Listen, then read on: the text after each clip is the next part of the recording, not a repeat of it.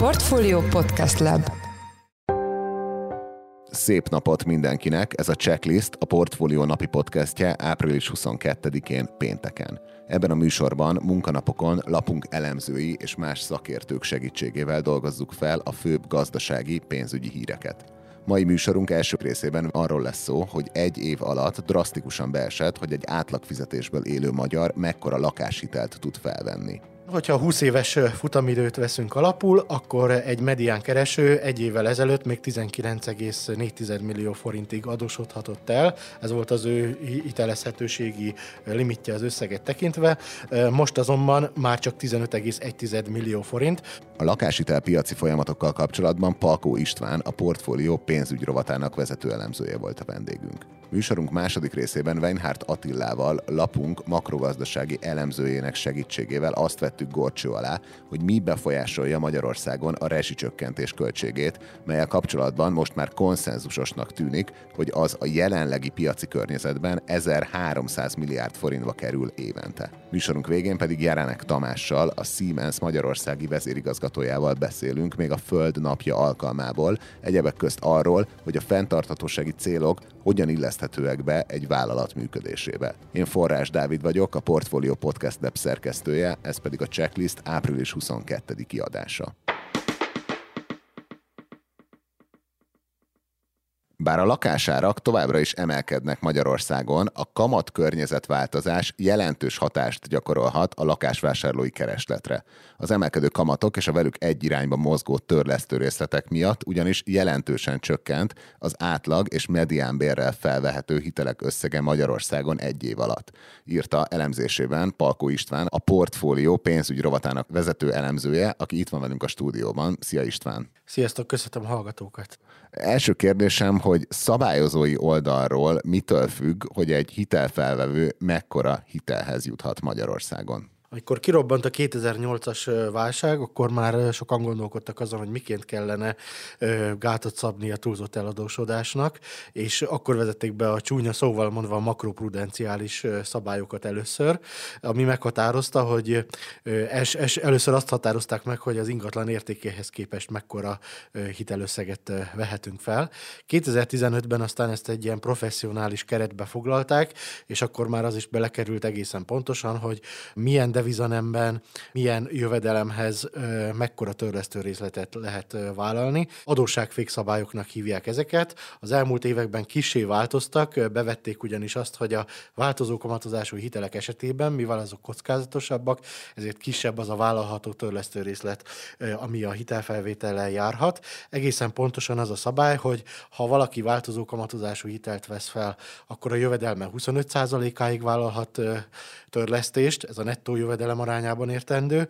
Hogyha valaki 5 éves kamatperiódusú hitellel rendelkezik, akkor 35% ez az arány, ha pedig legalább 10 éves, ide a fix kamatozásút is be lehet számítani, az pedig 50%-os arányjal kalkulálhat, tehát a nettó jövedelmünk akár 50%-át is felhasználhatjuk hiteltörlesztésre, és még ehhez képest bónuszként ott van, hogy aki legalább 500 ezer forintos nettó jövedelemmel rendelkezik, annak az esetében ez a utóbbi arány például 60 százalék, tehát akár akkora törlesztő részlete is lehet még nem említettem, de talán nem mindenki tudja, hogy a, a lakás forgalmi értékéhez képest 80%-ig adósodhatunk el, hogyha, hogyha nincsen pótfedezet, tehát hogyha valaki például egy 50 millió forintos lakást vásárol, akkor az ő esetében 40 millió forint a maximálisan felvehető hitelösszeg, ugyanakkor a bankok ezeknél jóval szigorúbb feltételeket is egyébként alkalmazhatnak, tehát ez az a felső korlát, amit a Magyar Nemzeti Bank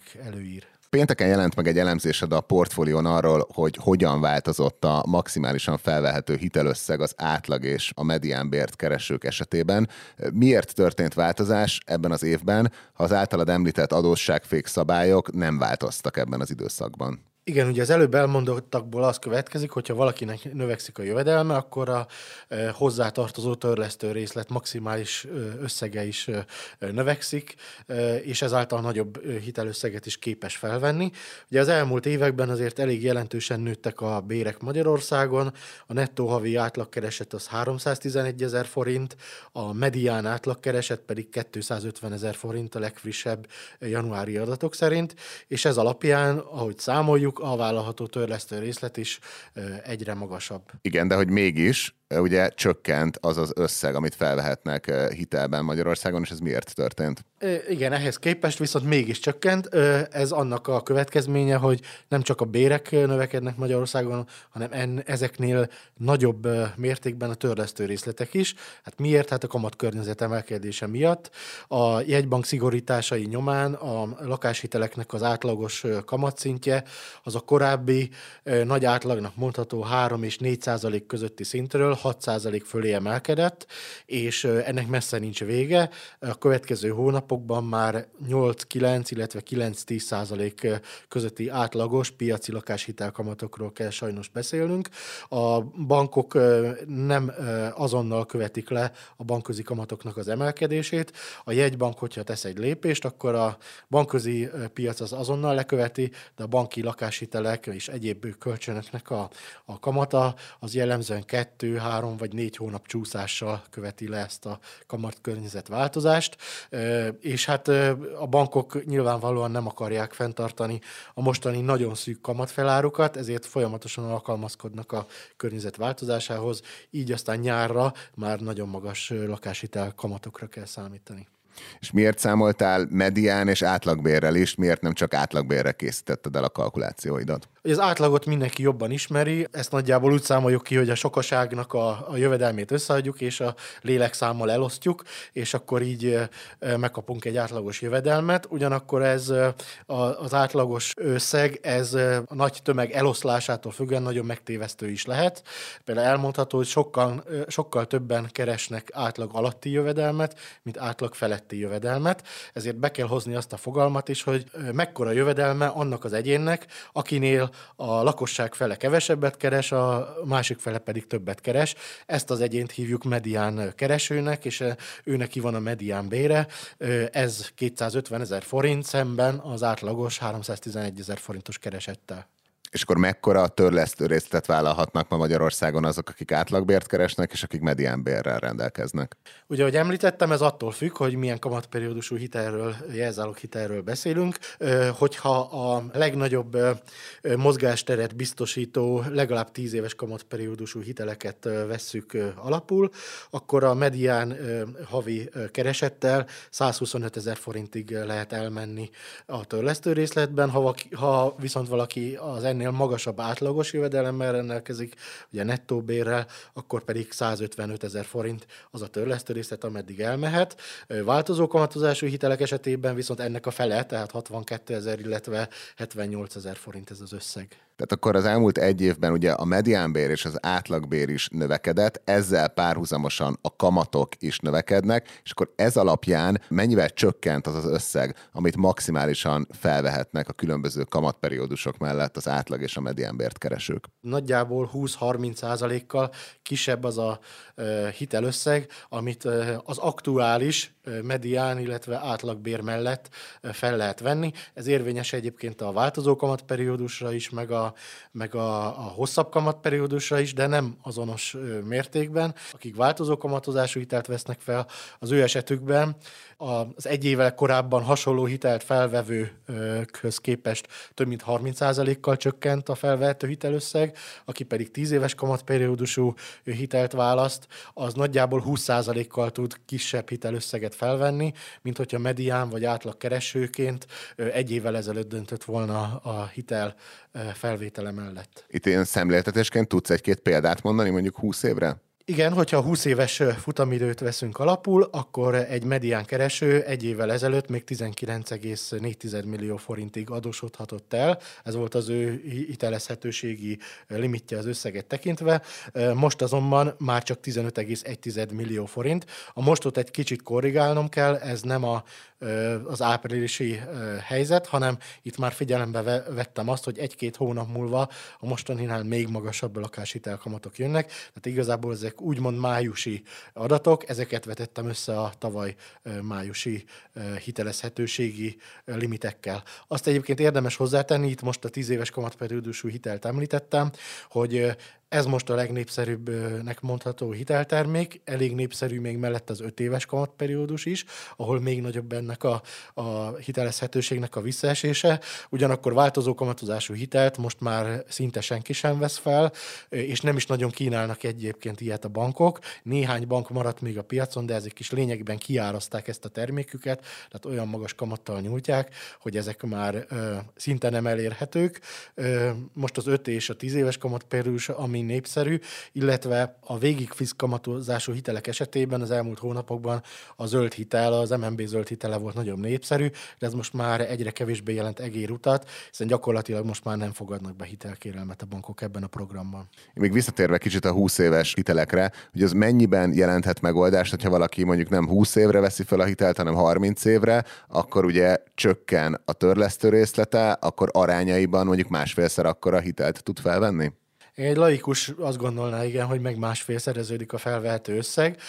Ugyanakkor az annuitásos hitelek esetében, ahová tartozik a döntő többsége a felvehető lakáshiteleknek, nem így működik a törlesztő részlet, illetve a futamidőnek a viszonya, ez nem így néz ki. Hogyha valaki 20 éve helyett 30 éves futamidejű hitelt vesz fel, annak érdekében, hogy beleférjen a jövedelemállás törlesztő részlet korlátokba, akkor a felvehető hitelösszege a sajnos nem nő 50%-kal, valahol 10 és 15% között van az a növekmény, amennyivel nő a hitelezhetősége, tehát amennyivel több hitelt képes felvenni. Ez például az említett esetben, hogyha valaki 15 millió forintos hitelre lehet jogosult most egy mediál jövedelemmel, akkor a 30 éves futamidő mellett ez csak valamivel több mint 17 millió forint. Ennek érdekében nem biztos, hogy megéri egy 10 évvel hosszabb futamidőt vállalni. Hát akkor ennek igazából érdekes implikációi lesznek a, a lakás keresletre is, ugye kisebb hitelt fognak tudni csak felvenni a vevők. Az elmúlt percekben Palkó Istvánnal, a portfólió pénzügy rovatának vezető elemzőjével beszéltünk. István, köszönöm szépen, hogy itt voltál a műsorban. Én is köszönöm, sziasztok! Tisztul a kép a rezsicsökkentés költségei körül, az olcsó energiárak fenntartatóságával kapcsolatban viszont sokasodnak a kérdések. A témával kapcsolatban itt van velünk telefonon Weinhardt Attila, a portfólió makrorovatának elemzője, akit üdvözlök a műsorban. Szervusz Dávid, és köszöntöm a hallgatókat is. Mekkora terhet ró a rezsicsökkentés a magyar költségvetésre, és ez milyen körülmények között derült ki? Gulyás Gergely miniszterelnökséget vezető miniszter kapott egy kérdést a csütörtöki kormányinfon azzal kapcsolatban, hogy igaz-e az a GKI néhány héttel ezelőtti becslése, miszerint akár 1300 milliárd forintot is elérheti a rezsicsökkentés fenntartásának a költsége idén, ha magasak maradnak az energiaárak. És erre gyakorlatilag a miniszter azt mondta, hogy igen, ezek a számok helytállóak, és ez talán az első olyan nagyobb nyilvánosság előtti elismerés, hogy igen, bődületesen nagy költségvetési terhei lehetnek a rezsicsökkentés változatlan formában való fenntartásának, ha valóban ezeken a rendkívüli magasságokon maradnak az energiaárak, azaz elsődlegesen a gáz, illetve az áramnak a piaci ára. És gyakorlatilag ez a szám, ez azért sokaknak meglepő lehet nagyságrendjét illetően is. Nyilván nagyon nagy a bizonytalanság, hogy valóban ilyen magasak lesznek-e az árak, meddig húzódik el az orosz-ukrán háború, illetve az európai gáz betárolási kötelezettség, az pontosan hogyan fog megvalósulni. Ezek mind-mind felfelé tolják a következő hónapok során is a piaci árakat, és hát ugye azért Gulyás Gergely is utalt rá, hogy valószínűleg nem tévednek azok, akik azzal számolnak, hogy itt tartósan magas energiaárakra kell berendezkedni. Ugye az energiaárakat, hogy mennyire veszi Magyarország az energiát, már említetted, de milyen tényezők befolyásolják még a rezsicsökkentés költségeit? A leg, legfontosabb tétel, azt mondanám, hogy a döntő része ennek az 1300 milliárdos összegnek, az a gázárak miatt kalkulálható, mert itt gyakorlatilag jelenleg arról van szó, hogy a piaci gázár az, hogyha egy köbméterre vetítem, az nagyjából 400-450 forint közötti költséget jelent az állami, az egyetemes szolgáltatást ellátó MVM-nek, miközben, hogyha ránézünk a saját gázszámlánkra, és abból kivonjuk az energia eljuttatásának a költségeit, akkor a mi számításunk az az, hogy nagyjából 82 forint az, amiért kapjuk, mint lakosság az egyetemes szolgáltatásban a gáz egy köbméterét. Na most a két szám között 5-6-szoros a különbség, azaz 5-6-szor annyi az állam piaci alapú gázvásárlásának a költsége, mint amennyiért a lakosság felé ezt eladja. Ez természetesen hosszú távon óriási költségvetési terheket jelent, és éppen ezért kérdéses ennek a rendszernek ebben a formában való fenntartásra, és ez okozza azt, hogy gyakorlatilag az a sok évig működő rendszer, hogy az olcsó paksi áram adja meg végül is a magyar rezsicsökkentés fenntarthatóságának az alapját, tehát ez a nagy képlet felborult. Mert az fontos hangsúlyozni, hogy az árampiacon lényegében nyer az olcsó paksi áramon keresztül a rezsicsökkentés kereteiben az állam, és ezt bőven-bőven túlszaladja az a potenciális veszteség, amely ugye az említett okok miatt a gázpiacon keletkezik. Hogyha a számok nyelvére fordítom ezt is, akkor gyakorlatilag arról van szó, hogy a már régen megépült és régóta stabilan működő Paks 1 atomerőművünknek a termelési költsége az nagyjából 11 forint egy kilovattórára vetítve, és a rezsicsökkentés keretében, hogyha ránézünk az áramszámlánkra, akkor azt láthatjuk, hogy nagyjából 13-14 forintért kapja a lakosság az egyetemes szolgáltatás keretében az áramot. Tehát gyakorlatilag ebből látszik az, hogy a, a rezsicsökkentés árampiaci lábán nem bukik a magyar állam, az MVM, és hogyha a nem lakossági egyetemes szolgáltatásra nézünk, magyarul a céges, illetve intézményi kör felé, akik számára szintén engedélyezett, hogy ezen a rezsicsökkentett áron kapják az áramot, nekik pedig nagyjából 31 forint egy kilovattóra a villamos energiának az ára. Tehát itt is látszik, hogy az olcsó paksi áram az bizony valóban olcsó, és ezen ilyen szempontból nyer az állam, de ezt, ahogy említettem, sokszorosan túlszaladja az a veszteség, ami a gázpiacon keletkezik. És hogy érinti a jelenlegi helyzet az önkormányzatokat? Egyáltalán meg lehet-e becsülni, hogy mennyivel emelné a most így konszenzusosnak tűnő 1300 milliárd forintos összeget, ha az önkormányzatokat és azok intézményeit is bevonnánk a rezsicsökkentésbe? Nem lehet számszerű pontos összeget mondani, de úgy, nagyságrendileg azért ez egy sok 10 milliárd forintos tétel legalább. És azért is nehéz ebben tisztán látni, mert itt az őszi-téli hónapokban volt két egymással ellentétes irányú, hatókörű kormányzati intézkedés. Ugye amikor ez az egész energiaár elszaladási történet egyre akutabbá vált, tavaly nyári hónapoktól kezdve, akkor jött egy olyan kormányzati jelzés, sőt inkább ez már az őszi hónapokban volt egyre nyilvánvalóbb, hogy hát van egy régóta adott törvényi lehetőség, nyugodtan éljenek azok az intézmények ezzel a lehetőséggel, azaz, hogy meneküljenek be nyugodtan az egyetemes szolgáltatás keretébe, a rezsicsökkentett áron nyugodtan vételezzék az áramot, és ez a négy intézményi kör, akik jogosultak voltak már egyébként évek óta a rezsicsökkentett áron az áram vásárlására, ez a költségvetési szervek és a közfeladatot ellátó intézményeik, a helyi önkormányzatok közfeladatot ellátó intézményei, az egyházi jogi személyek, amelyek közfeladatot látnak el, illetve a közfeladatot ellátó alapítványi fenntartású intézmények. Tehát ezek voltak azok, amelyek egyébként is élhettek a kedvezményes áramvásárlási lehetőséggel, tehát ezzel az imént említett 31 forint per kilovattórás rezsicsökkentett árral, miközben egyébként a piacon nagyjából 60-70-80 forintért tudtak volna hozzájutni ehhez az energiához. Aztán szilveszter előtti nap jött egy kormánydöntés, amely szerint kizárták az egyetemes szolgáltatási körből idén január végétől a központi költségvetési szerveket és a közfeladatot ellátó intézményeiket. Tehát gyakorlatilag az egyetemes áramvásárlásra jogosult kör tavaly ősztől jelentősen bővülni kezdett, majd idén januártól elkezdett szűkülni, hiszen kizártak egy jelentős kört ebből a jogosulti körből, És mindez egyébként az azóta már napvilágot látott áramfogyasztási statisztikákban összességében nem okozott drasztikus különbséget, tehát az egyetemes szolgáltatás keretében vásárolt áramnak a mennyisége az nem robbant fel, de biztos, hogy azért összességében az államnak a, a, az ellátási kötelezettsége, a kör, aki jogosult erre, az jelentősen bővült. Részben például azért, mert egy elég széles kis- és középvállalati kör számára is lehetőséget adott a kormány egy döntéssel arra, hogy ezen a 31 forintos áron juthasson villamosenergiához.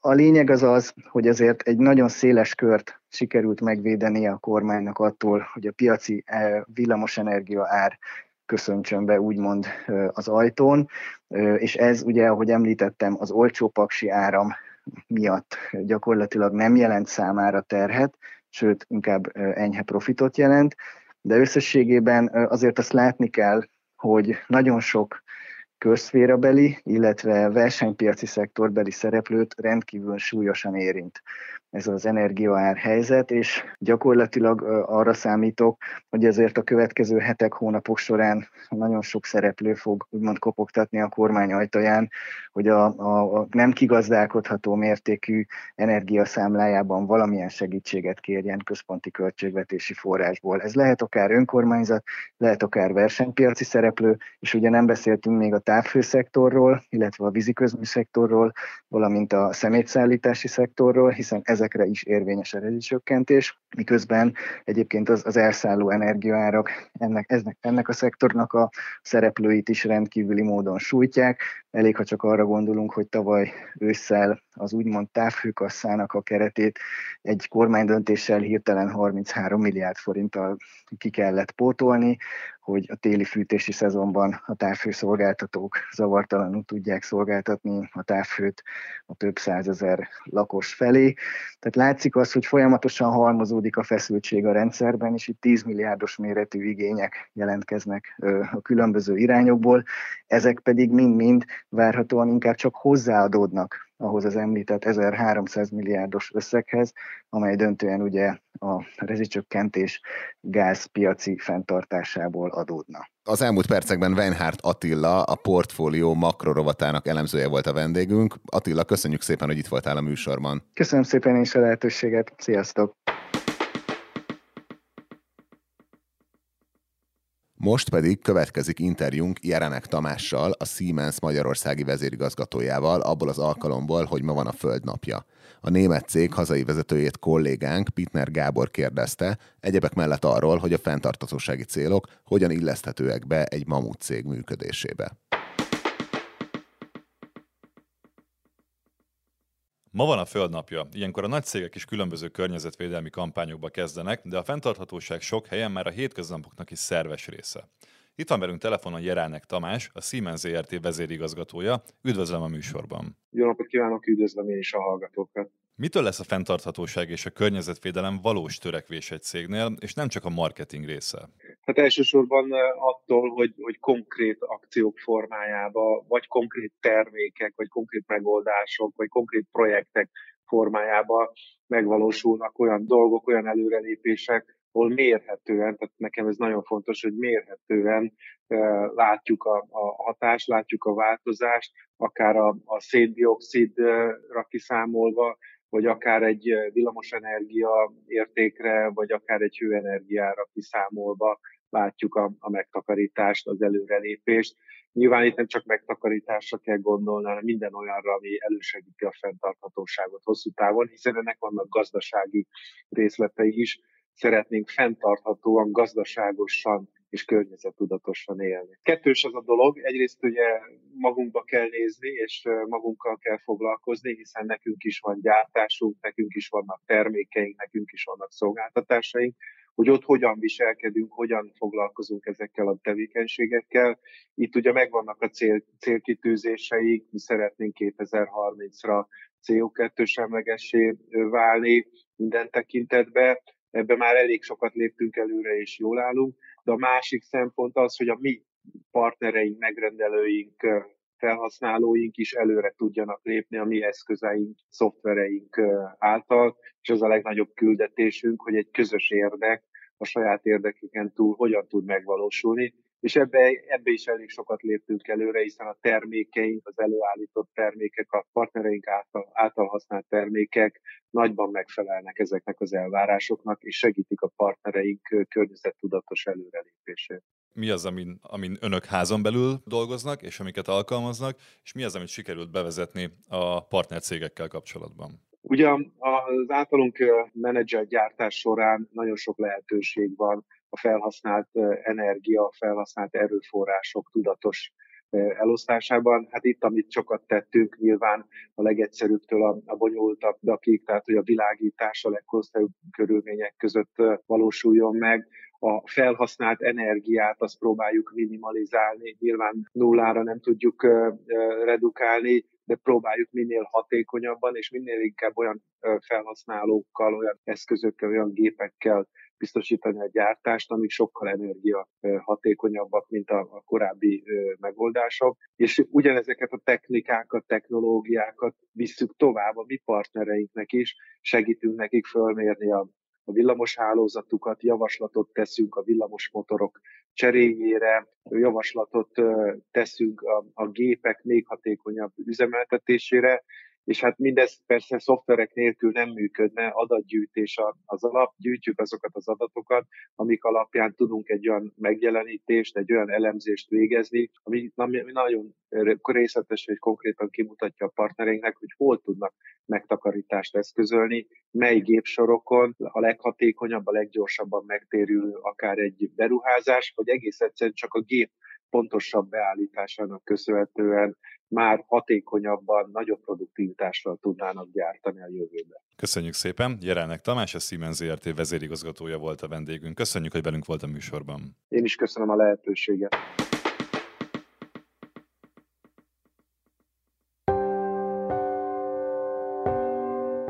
Ez volt a Checklist, a Portfolio napi podcastje április 22-én. Ha tetszett az adás, iratkozz fel a Portfolio Checklist podcast csatornájára valamelyik nagyobb podcast platformon, például a Spotify-on, az Apple Podcasten vagy a Google Podcasten, hogy semmiképp sem maradj le a jövőben megjelenő új műsorokról. A mai műsor elkészítésében részt vett Gombkötő Emma és Pitner Gábor, a szerkesztő pedig én, Forrás Dávid voltam. Új adással hétfőn 5 körül jelentkezünk, addig is mindenkinek minden jót kívánunk, jó hétvégét, sziasztok!